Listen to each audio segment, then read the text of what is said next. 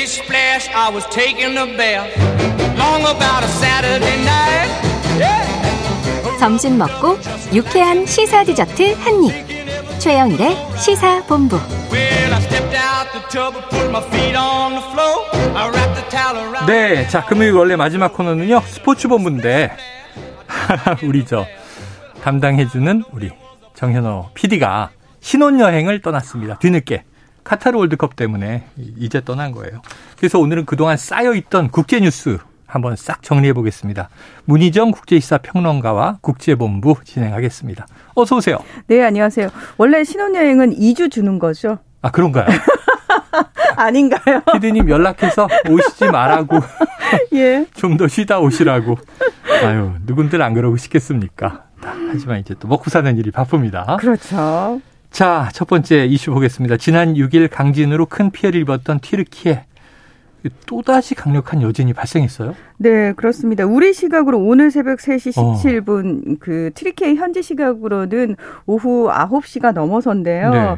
이 하타이주 우준바 서부, 서북 서쪽 19km 지점 연안에서 규모 5.2의 아. 지진이 발생했습니다. 아직 안전하지가 않네요. 예, 이번 여진으로 지난 6일 대지진의 피해로 손상됐던 건물 일부가 붕괴되면서 추가 음. 피해가 지금 나고 있다라고 네네. 하는데 뭐 시민들 입장에서는 깜짝 놀래가지고 음. 건물 안에 있던 사람들이 소리를 지르면서 뛰어나왔다 뭐 이런 얘기가 있죠. 네. 자 아직까지 구조 작업이 사실 계속되고 있는데요. 음. 261시간 만에 남성 2명이 구출됐다거나 어. 260시간 만에 12세 소녀가 너무나 건강한 네. 모습으로 나왔다 이런 반가운 소식도 있었습니다. 음. 현재까지 튀르키예에서만 3만 8천 명 이상이 사망했다고 어. 하고요. 지금 토탈 뭐 4만 3천 명 넘어섰다 이런 네네. 얘기하고 있죠. 부상자도 상당히 많습니다. 10만 8천여 명으로 이들 중에서 1만 3천여 명은 여전히 병원에서 치료를 받고 있는 중이라고 합니다. 네. 지금 세계보건기구 WHO는 인도주의적 지원이 절실한 지진 피해자를 260만 명으로 추정을 하고 있습니다. 아. 네네. 트리키예 재난관리국에 따르면 최초 지진이 발생한 이후 지금까지 여진이 무려 4,300여 회에 달했고요. 이번 지진으로 지각이 7.3m 이동한 것으로 나타났다고 합니다. 네, 참 아직 참 무시무시합니다. 사망자 숫자 이 숫자로만 이야기하기에는 너무 가슴 먹먹한 맞습니다. 생명들인데요. 예. 자, 지난 시간에 이 시리아는 상대적으로 지원을 거의 받지 못하고 있다 이렇게 전해드린 바 있어요. 네. 현재도 크게 달라졌을 것 같지는 않은데 어떤 상황입니까? 맞습니다. 이 정부 통제 지역에서 집계된 사망자 수가 1,414명이라고 그러고요. 음. 반군 지역에서 사망자 수는 4,400명을 넘어섰습니다. 피해 상당히 심각한데요. 지난 9일 이후 시리아에서는 추가 생존자도 나오지 않고 있어서 지금 현지에서는 대부분 구호 작업으로 전환을 했다고 합니다. 네. 어, 유엔 구호 트럭 119대가 국경을 넘어서 시리아로 들어가긴 했지만 음. 지금 여전히 대부분의 지역에는 구호 손길이 미치지 못하고 있고요. 음. 자, 전염병 우려도 점점 커지고 있는 상황입니다. 지금 기, 어, 기존에 왜 트리키예를 통해 가지고 들어가던 그 육로 통로 있잖아요. 네네. 요 부분도 사실은 아직까지 제대로 열리지가 않았다고 합니다. 그래서 WHO가 지금 더 많은 통로를 빨리 열어야 된다. 이렇게 예. 계속해서 촉구를 하고 있는 상황입니다. 음. 유엔은 이번 지진으로 인구의 절반에 가까운 900만 명의 시리아인이 피해를 입었다면서 우리 돈으로 1조 3천억 원 규모의 인도주의 기금 모금을 시작했습니다. 네. 한편 그 사실 튀르키예하고 시리아가 이렇게 국경을 맞대고 있는 곳에서 지진이 발생을 했잖아요. 음. 근데 이제 시리아 내전이 워낙 길어지다 보니까 시리아인들이 먹고 살기 위해서 튀르키예로 많이 넘어갔고 그쪽에 굉장히 많은 난민들이 있었는데 이번 지진으로 인해 가지고 튀르키예 내에서 시리아 난민에 대한 혐오와 차별이 상당히 더 심하. 심각해졌다고 그래요. 네. 그래서 어쩔 수 없이 시리아로 돌아가는 사람들이 늘고 있다고 합니다. 아, 이럴수록 뭐 또 연대와 협력의 손길이 늘어나는 모습이 있는가 하면 또 이런 어두운 모습이 있어서 이거 좀 우리가 해소해야 할 것 같습니다. 자, 그런데 이제 지난 월요일에도 살짝 이 얘기를 다루긴 했는데 지금 보니까 튀르키예에서 이 에르도안 대통령에 대한 국민적 분노 좀 점점 커지는 것 같아요. 사실 튀르키예 하면은 그동안도 굉장히 큼직큼직한 지진이 발생을 했었고 네네. 거기에 따른 어떤 재난 상황 경험한 적이 있거든요. 음. 그럼에도 불구하고 에르도안 대통령의 대응이 상당히 이상했다라는 겁니다. 음. 피해 현장을 무려 사흘 만에서야 방문을 했고요. 음. 그리고 첫 조치가 구호가 아니라 국가 애도 기간 비상사태 선포였다라는 겁니다. 아하. 그러니까 이제 사람들 입장에서는 지금 무엇이 중요한디? 어. 아, 지금 애도 기간 정하는 게 중요하냐? 그래서 어. 시민들은 구조해야지. 그렇습니다. 네. 이 큰 재난에 컨트롤 타워 사실상 없었던 거 아니냐? 네. 그리고 사흘이 지나서야 제대로 된 수습 작업이 시작됐기 때문에 지진 때문에 사람들이 죽은 것이 아니라 음. 정부가 지진 예방 조처를 하지 않아서 죽은 것이다. 이렇게 분통을 음. 터뜨렸습니다. 네네. 자, 그리고 잠깐 지진세에 대해서도 제가 지난 시간에 설명을 드렸는데 맞아요, 맞아요. 1999년에 굉장히 큰 지진이 있었고 음. 2000년부터 모든 주택 소유자가 지진세를 납부를 했는데 어허. 그 세수, 세수 규모가 23년간 6조 원. 그러니까 지금 시세로 따지면 45조 원이 넘어간대요. 아, 엄청난 돈이죠. 올라가니까. 그렇습니다. 네. 자, 이 부분과 관련해서 그동안 그럼 이 지진세 어디로 들어갔느냐? 네. 그리고 얼마가 남았느냐? 관련해 가지고 이제 질문을 했는데 정부가 묵묵부답이었다라는 겁니다. 예.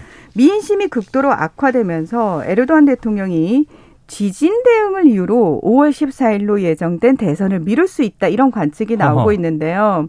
자, 이건 뭐냐면은 본인이 대선을 지금 정해진 대로 치르게 되면은 승리할 가능성이 거의 없다라는 음, 겁니다. 음. 자, 그러다 보니까 어, 지금 이상한 일이 또 하나 벌어지고 있는 게 어, 정부에 대한 비판이 이제 커짐과 동시에 공포심을 조장했다라는 말도 안 되는 이유 등을 들어가지고 네. 소셜미디어 사용자 78명을 체포를 했다는 거예요. 음. 그리고 관련해가지고 뭐 가짜뉴스 유포했다 이런 명목으로 굉장히 많은 사람들을 아이고. 잡아들이고 있다고 그래요. 그러니까 다시 말해서 치안 유지를 해야 된다라는 이유로 여론을 지금 단속하고 있는 거 아니냐 네네. 이런 얘기가 나오고 있는데 실제로 지난 8일과 9일에는 허위 정보 확산을 막는다면서 구조 작업할 때 의사소통에 사용되는 트위터 접속도 차단을 아이고. 했다라는 겁니다. 네네.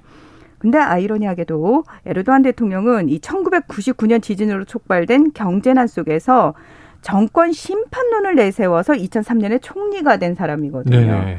그래서 지진으로 흥한 자 지진으로 망하게 됐다 이런 아, 얘기가 나오고 있습니다. 야, 이거 뭐 이후에 이제 대통령 선거 5월에 있다고 하니까 지켜봐야 될 것 같습니다.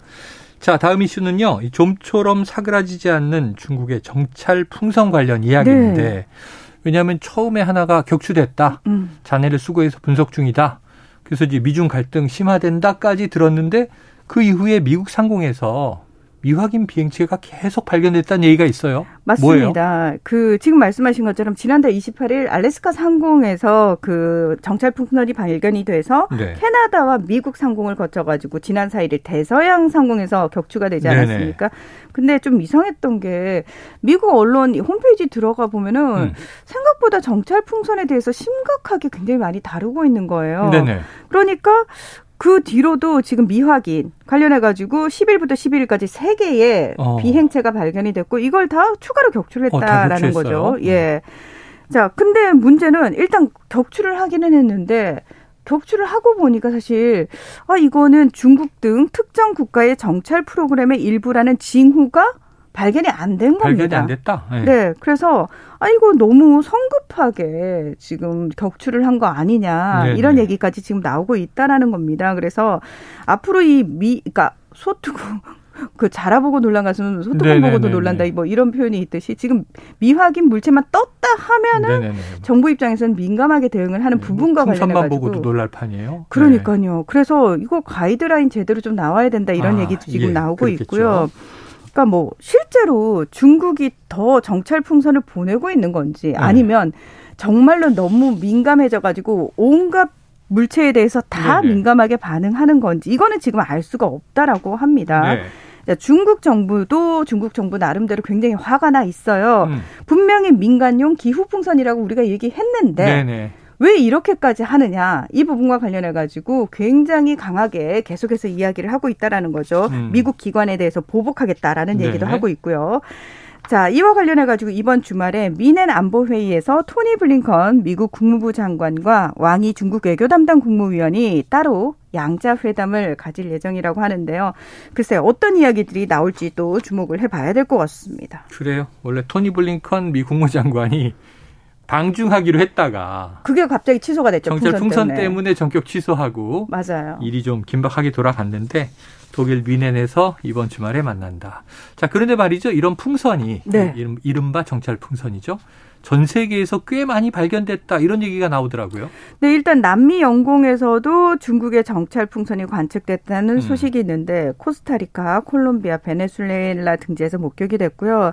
자, 콜롬비아 현지 언론은 중국이 뒤늦게 이 콜롬비아에서 포착된 비행체가 자국의 시험용 풍선이었다라고 밝혔지만 네. 지금 풍선의 행방은 확인되지 않고 있다 이런 보도를 음. 내놨습니다. 어, 미국 워싱턴 포스트는 중국 정부가 몇 년 전부터 열기구와 비행선 등을 사용해서 자국의 반정부 움직임을 감시해왔다 이런 내용의 보도를 내놓기도 했거든요. 네. 그러니까 이걸 보니까 중국 과학원 산하에 광학전자연구원이라는 곳이 있는데 여기서 풍선 연구센터가 따로 있다고 합니다. 아, 그래요. 예. 여기서 이제 신장 위구르 자치구 감시라든지 반테러 활동 등 군 목적을 위해서 고고도 정찰 풍선 능력을 향상시켜 온 것으로 드러났는데 근데 이제 중국 입장에서도 우리만 띄웠냐. 네. 미국 니들도 지난해 10개가 넘는 거 띄우지 않았냐라고 네. 얘기를 하고 있고 미국 입장에서는 우리는 그런 적이 없다라고 발뺌을 하고 있는 상황입니다. 알겠습니다. 정찰 풍선 사태 어디까지 가나 이번 주말에 일단 미난, 미넨에서의 양국 외교회담을 지켜보죠. 자, 오늘 문희정 국제시사 평론가와 국제본부 함께했습니다. 고맙습니다. 네, 고맙습니다. 예, 금요일 최영일의 시사본부 준비한 내용은 여기까지입니다. 자, 주말 푹 쉬시고요. 이 일요일은 우수라고 합니다. 봄 기운 많이 느끼시고 월요일 낮 12시 20분에 다시 찾아뵙도록 하겠습니다. 오늘도 청취해주신 여러분 고맙습니다.